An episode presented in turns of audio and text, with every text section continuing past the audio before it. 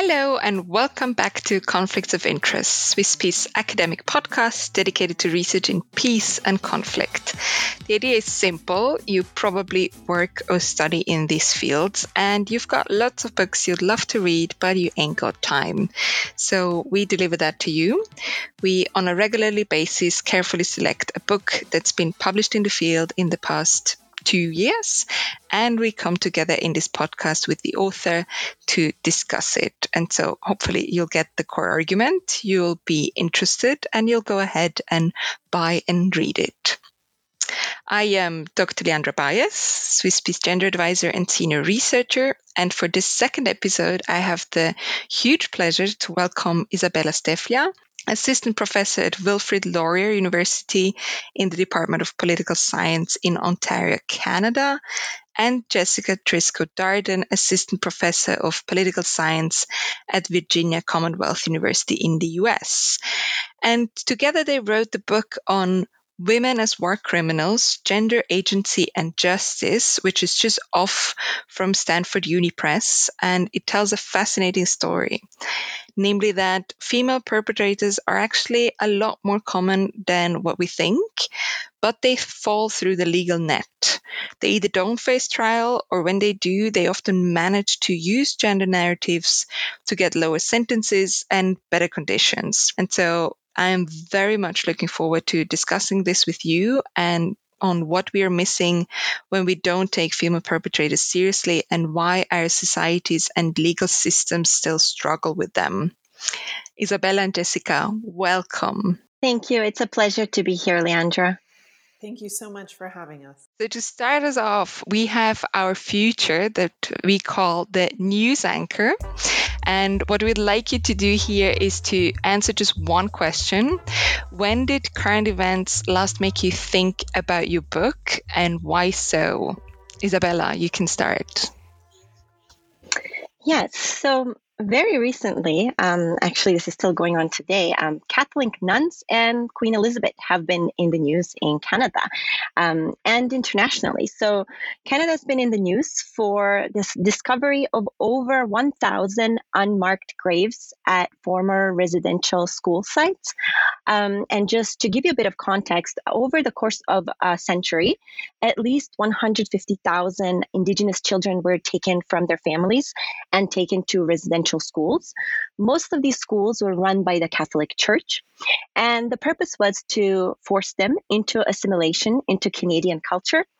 And uh, some would argue um, this was also part of the colonial security policy against the First Nations. So this um, uh, you know these events are not only cultural genocides but recently there have been many calls about thinking about these events as crimes of um, actual violence, right? Crimes of aggression, genocide, crimes against humanity. So direct violence um, against the children, because many of the children were not only neglected, but there are also stories of um, rape, impregnation, forced abortion and violence against the children. So there's been um, sort of desperate need um, to hold someone accountable, and uh, the media has been all over this. A lot of groups have been protesting, and and you know, out of the sort of possibilities of who to um, hold accountable, there's the government, but there's also the British monarchy, and there's the Catholic Church. And you know, it's been very interesting for me to see women surface as the individuals representing those institutions, um, in particular the British monarchy, and also nuns, Catholic nuns. Um, so we, we, you know, we've had um, the statues of Queen Elizabeth and Queen Victoria toppled by protesters and defaced in Canada.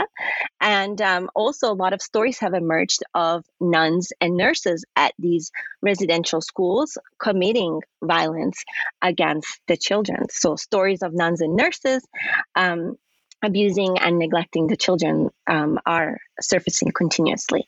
So, for me, this was a yet another opportunity to rethink about th- what does the face of the perpetrator look like right? I think there is resistance in our society to think about nurses and nuns as violent and capable of atrocities. Um, even though we know that this is not a new phenomenon, we, we wrote in our book about violent nurses um, and, and guards and secretaries as part of the Nazi crimes. And we also wrote about Catholic nuns um, participating in the violence and in genocide in Rwanda and helping in its organization as well. So, um, you know, this sort of was very applicable to our topic for me, especially considering that I just moved to Canada on the 30th, um, so just a few days ago. And I also think that when people think about Queen Elizabeth, you know, they prefer to think about the television show, The Crown, um, rather than think about the violence of colonialism. I think that we've normalized thinking about um, monarchs like King Leopold as the violent ones, but we sort of refuse to face that um, there are living individuals who have participated in the systems uh, and enabled the systems um, of violence that continue in Canada today against the First Nations. So that's sort of you know, my little in the news spiel. Fantastic. And indeed, so very topical. And just as you were talking, I, I, did think exactly of that passage in the book where you do refer to, to the nurses in the Nazi regime, right? And I mean, we're still commemorating 75 years of the since the Nuremberg trials, and most of us will have seen um, the famous pictures from from the courtroom. But one of the things we rarely discuss it's it's all men, right, on on both sides, defendants and um, judges, and so the, just a, a general question to st- start off. Um, since we know that women did participate way more actively in the Holocaust rather than just as camp guards, why is it that they, but also women more generally, rarely become accused of war crimes? I think it's a question of uh, lack of imagination on prosecutors' parts. Uh, I think that individuals who exist in a certain society or certain historical moment, right, largely accept the gender norms of that time. Uh, and in particular, Nazi ideology and the Nazi regime propagated a gender ideology that saw women as protectors of the home and really empowered women in that particular role. You had to become the ideal wife, the ideal mother. You had to give birth to the genetically ideal type of human that the Nazi regime was designed to create.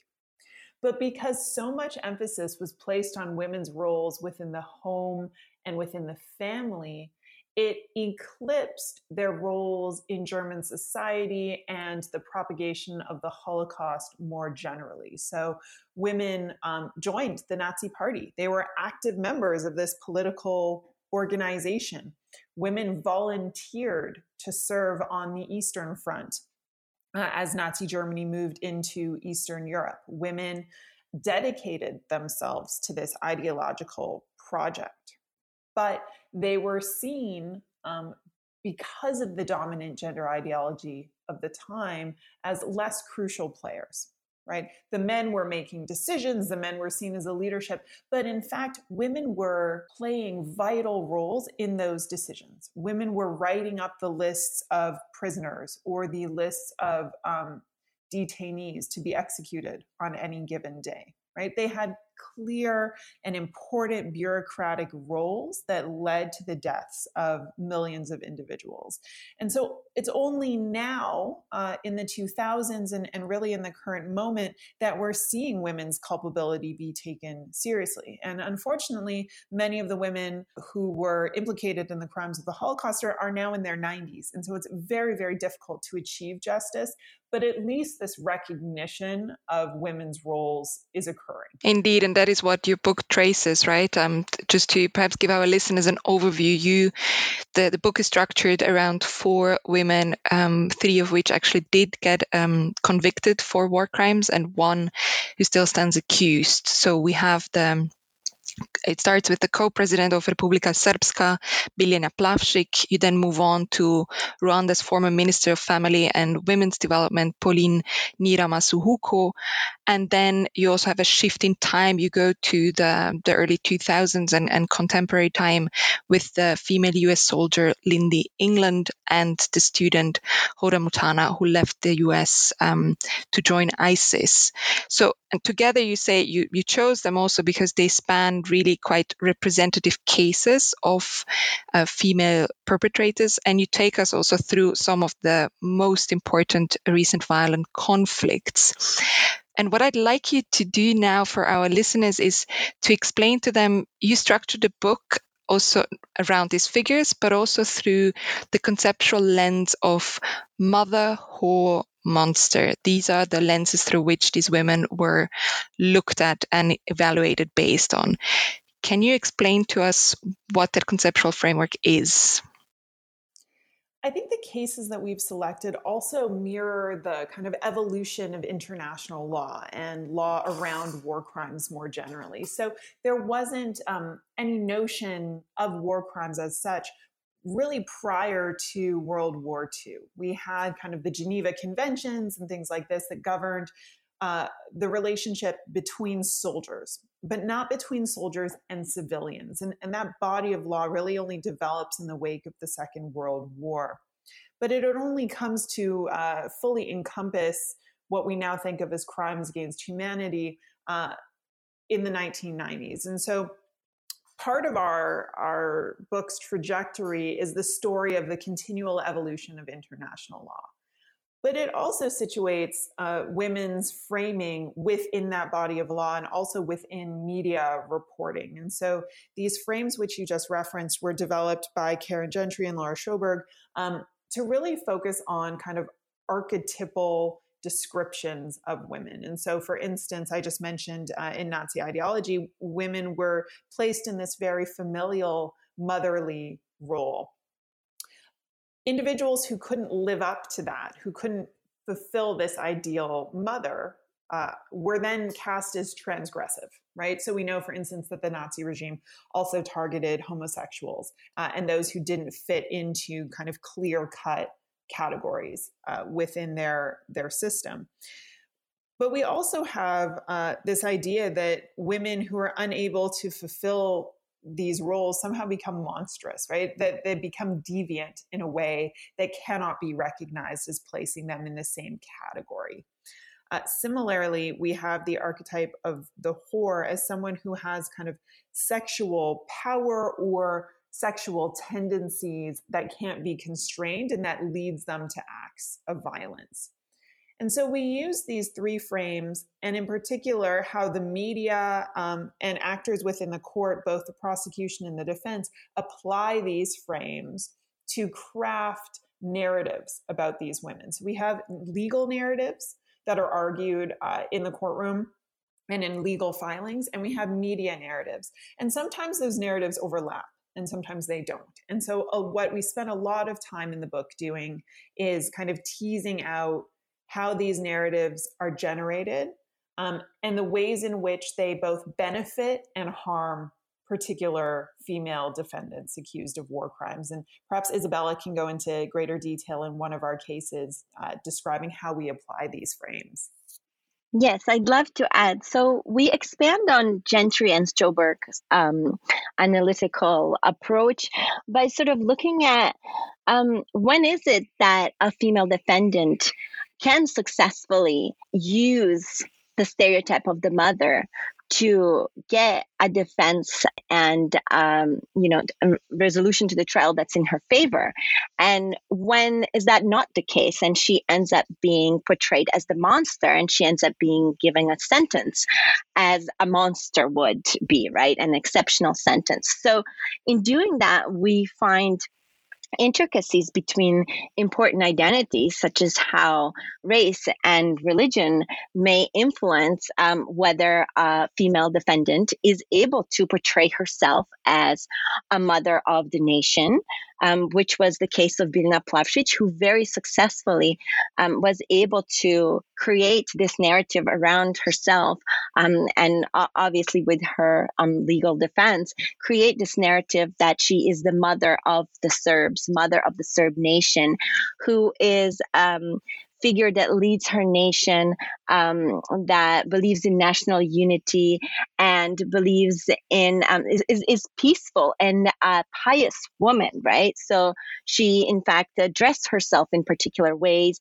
wore a cross to trial, um, and was very successful at having this um, stereotype work in her favor, even though she was actually not biological mother. She had no children of her own, right? Whereas in the case of Pauline Nyiramasuhuko, the Rwandan case, where she tries to use the same defense and it's not accepted. Um, she is tried along other men in the Butare um, trial, and sort of she's treated just like one of them. And in fact, her gender, her, her figure as a mother is somewhat ignored or used to show that she's a monster because how could a mother commit such horrendous crimes right? So um, it can work. You know motherhood is a double-edged sword in court. Um, and we find um, a similar thing for Lynndie England, who was um, our, our third case, and, and she's also a mother, but she ends up being in many ways punished for um, for having a child and, and becoming pregnant while in the military. So that was sort of not something that made her be seen as naturally more innocent, more peaceful, more nurturing, uh, more likely to be remorseful, which is what, what happened with Plavšić, right? So we have these different frames, but they don't necessarily work out in the same way um, in each case. And that depends on the various identities of these women, whether they're white or black, whether they're military women or not, um, but also on the political situation, depends on the political situation at the moment and um, sort of what the political pressure is, what kind of outcome is expected from the different trials. And I think that's something that we have to take into account as well. Yes, absolutely. And I, I do want, I mean, we don't have the time to and to cover all the four cases, but let's at least zoom into one or two. And so in the chapter on Plavšić, right, perhaps first um, tell our listeners a bit more who she was, what she was accused of, and also you've mentioned her her attire, but um, also the narrative of being mother of Serb that helped her to strip her of responsibility for the crimes she committed. So in her case, it worked out quite well. She got also lower sentences than than male peers, even though she was uh, higher ranked. So yeah, can you tell us a bit more about the the character of Plavšić and how she how she used the narrative. And in particular, what I found striking is how also very high profile witnesses like Samantha Power bought into that, and even the prosecutor Carla Del Ponte. So Please expand. I can absolutely do that. So, Biljana Plavšić um, was the co president of Republika Srpska in Bosnia and Herzegovina. She was a co president with Radovan Karadžić, um, who also was on trial. And this is what actually sparked the interest in writing a book about this because I was um, paying attention to Karadžić's trial, and Karadžić got a 40 year sentence, which was then increased to life upon appeal. Whereas Biljana Plavšić um, got a very short sentence. She only served two thirds of it and is still living in Belgrade um, today as we speak. So it was really fascinating to look at how these two figures who shared the same political position ended up having very different trials. Also, Karadžić was extremely hostile during the trial, insulting the international community, not recognizing the International Criminal Tribunal for the former Yugoslavia um, as a legitimate institution of justice, whereas Plavšić was, in fact, very um, cooperative she was very compliant. Her lawyer emphasized continuously that she would comply with orders of the trial. But to back up um, a little bit about her, you know, she she has a PhD in botany. Um, she is very well educated. She was quite influential even before she became a political leader, and um, she um, even traveled to the West and had a Fulbright, had written uh, numerous academic articles, right? So she was held in very high regard. And then um, during her political career, she would make extremely racist and derogatory remarks about Bosnian Muslims, um, suggesting that they are somehow naturally and biologically inferior to Serbs. So, you know, she was a woman that people listened to because of her education and position. But she managed to plead guilty to only one crime. And um, that was a crime of ethnic cleansing. And she even brushed that one off. Sort of, she suggested that, well, you know, ethnic cleansing has been done in this region in the Balkans since the beginning of times. So that's not so sure she can plead guilty to that, right? Um, and then proceeded to have a very strategic defense um, during her trial, where um, like you said, she had high profile uh, witnesses like Madeleine Albright uh, speak about her humanitarian interests, speak about how she was different from Karadžić and other political leaders. Um, and um, you know, Plavšić complied, appeared very remorseful, although she never even apologized. She never really even her guilty plea um, you know is very short. And then the the tribunal published a news release that was very long about it but those were not her own words. So however this seemed to be very successful for her. Um, but we know that it was strategic because during um, her um, imprisonment she wrote two memoirs, which you know they were only um, written written in um, Serbian Cyrillic. So it was obvious that the intention was not to reach the international audience, not to reach the you know legal teams that were working at the Hague, but her Serbian audience at home, where she sort of showed her true colors and um, show, continued to insult the International Criminal Tribunal for the former Yugoslavia.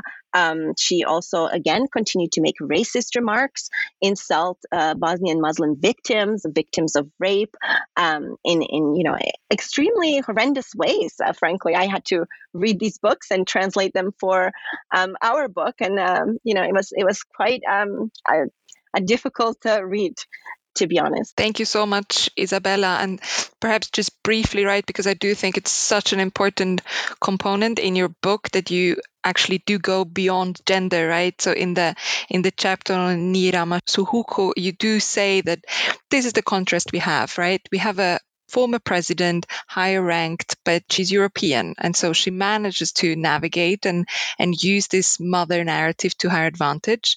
And this is contrasted with then an African minister, so lower in rank, but she is considered um, equally responsible than her peer male um, leadership in the Rwandan genocide. She's the first woman, the only woman so far to have been um, convicted for genocide and rape as a crime against humanity.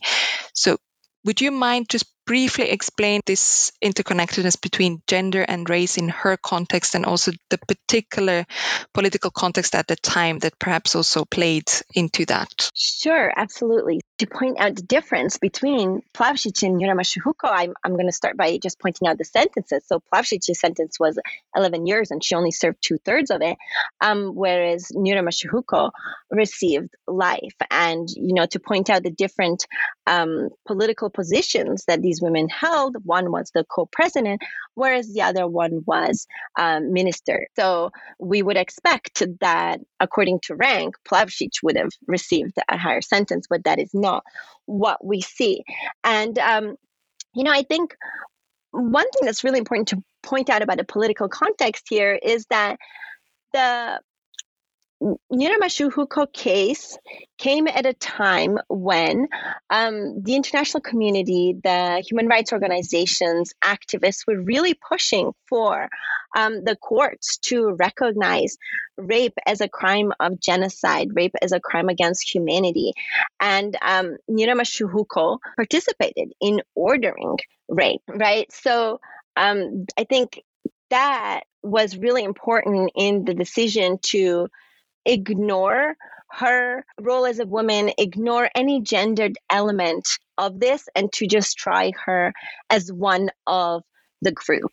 Uh, even perhaps to punish her more because she was a woman who decided to order and encourage rape right so so here she's held to a higher standard because she's a woman so we're used to men ordering rape and engaging in rape against women. But if there is a woman who is ordering rape against women, then she sort of is held to a higher standard. And um, in that sense, becomes more of an example of a monster.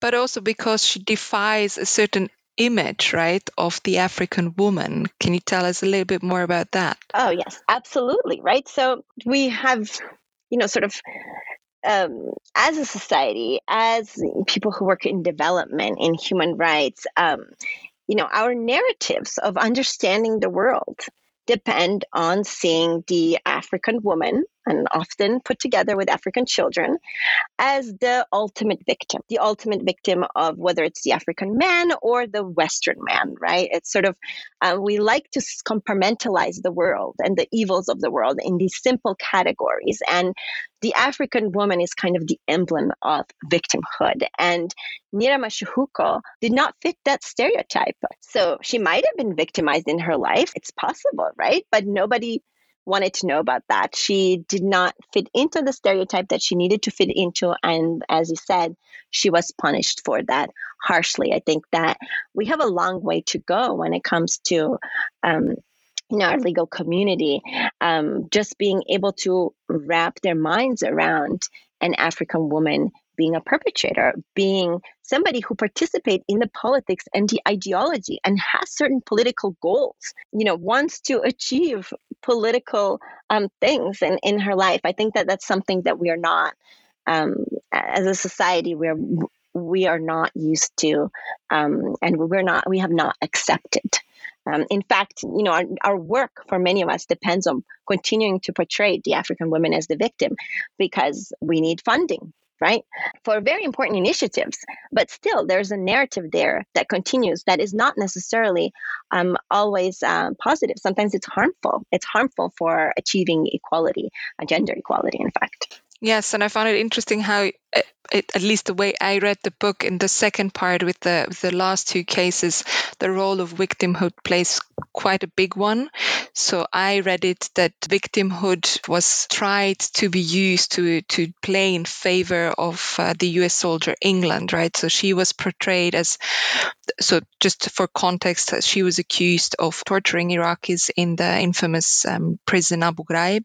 But in the defense, it was often said that she wasn't really an abuser, rather she was the victim of her boyfriend, who was a higher ranked. Um, military, specialist named Graner, right? And so I found one quote, I just want to read that out. I found that really, really telling when a sociologist who who spoke in trial in her defense said that looking at the Abu Ghraib photographs, the abuse was was uh, kept on photographs. He continues, everyone thinks England was abusing prisoners, but really Graner was abusing England.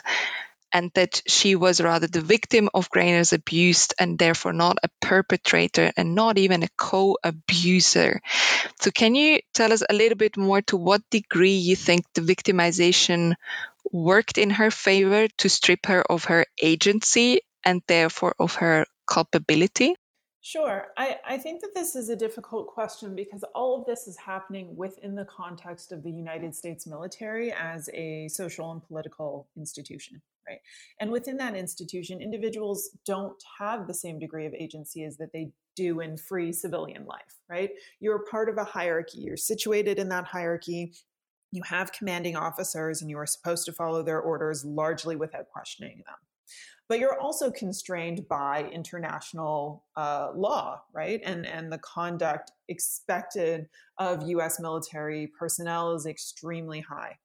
I think what's important to point out um, in the case of Lynndie England was that she she was not an officer. She was a reservist. She volunteered to join the military while she was in high school to serve uh, in exceptional times in a part time capacity. Um, and so when she was activated to be deployed to Iraq she had had no previous international travel experience. She had not had um, anything beyond her her reserve duty basic training and kind of upkeep. And then she was suddenly thrown in this very uh, chaotic, complex environment. but so were many of her male peers. And that's what makes this argument really interesting because uh, in the narratives that come out, not only from England's trial, but from associated trials, and eventually 11 individuals were implicated in the abuses that occurred at Abu Ghraib prison in Iraq. Um, Charles Graner comes out as someone who was very charismatic um, and manipulative, not only of England, but of other individuals as well, um, and had intimate personal relationships, uh, again, not only with England, but other women involved uh, in the abuse as well. And yet, we really only see this narrative adopted in England's case. Um, and it interacted with other kind of unique attributes of Lynndie England, um, including an alleged intellectual disability, um, sensory processing disorders. And so, in a sense, it was argued that her personal attributes made her more likely to be victimized. Um, and so there's this question of was there kind of a grooming narrative, right? Was was Graner preparing her um, to participate in these abuses? Was he coercing her, et cetera? At the end of the day, based on eyewitness testimonies, um, England showed no resistance to participating in any of these events. Um, and so whether she had, you know, a passive personality, was overly compliant, as her um, defense experts argued, or whether she simply didn't have any qualms about what she was participating in, uh, it, it ultimately is impossible to determine that, right? Only England knows that for herself. And I think complexity is the perfect keyword to slowly bring us to closure and to our policy window to do that. So, based on your book, based on the research you've done, if you had two minutes, if you had to imagine yourself, you have the unique opportunity to speak to 200 policymakers in peace building, legal institutions, what would you recommend them? You have two minutes. First, I would say thank you because two minutes is a heck of a lot of time in Washington, D.C. So at least they're more generous in Europe. Um, but I would say that too often we assume that women have no agency. We know, though, that women are able and willing to commit themselves to political and ideological causes. And all of the women that we profile in this book do so, whether they are members of extreme ethno nationalist groups, right, internationally recognized terrorist organizations, or political institutions like national militaries. But our efforts to kind of counter violent extremism, to prevent terrorism, focus predominantly on men when identifying those at risk. And when women are considered, it's often assumed that male relatives or others with whom they have personal relationships have significant influence over them and their behaviors. So we often get narratives of, my husband made me do it, I was coerced by a male who was in command over me. But we often overlook networks amongst women that can drive radicalization. So in Hoda Muthana's case, she wasn't interacting with men online. She was interacting with other women. And when she moved to Syria, she developed a very tight network of other foreign born English speaking women. And those individuals were producers of the propaganda uh, that she forwarded. And so I think we have to examine social networks in a, in a deeper manner, and in particular to try and access some of the closed social networks that exist amongst women. I think we also need to recognize that different cultural norms empower women in different ways, and not all forms of empowerment look like what we might expect based on our own cultural or social background. And so the big policy issue really remains benevolent sexism. We have all of these norms that position women as more peaceful, as better at negotiation, as better at mediation. Um, but those are just assumptions, not proven facts, and they constrain the way we treat women. So, all of our efforts to have gender mainstreaming, to get more women involved in peace and security operations are really based on this belief that women are more peaceful or at least more effective agents of peace. But having more women in conflict zones really just increases their likelihood of involvement in war crimes and wartime abuses. And we need to recognize this and plan for this uh, in order for gender mainstreaming to really have the impact that we hope. But thank you for this passionate pitch. Thank you, Izabela and Jessica, for having been with us and for the fascinating discussion. If you're now intrigued, find your way to Stanford University Press and buy the book Women as War Criminals Gender, Agency, and Justice. And thanks to you all for listening. This was delivered to you by our producers Anjali Jabarte and me, Leandra Baez. There is more from us. If you go to Conflicts of Interest on Spotify and soon also Apple Podcasts, you'll find our first episode on corporate peace, and there will be more to follow. And to motivate us for doing so, if you like what you heard, please hit like and subscribe. Thank you.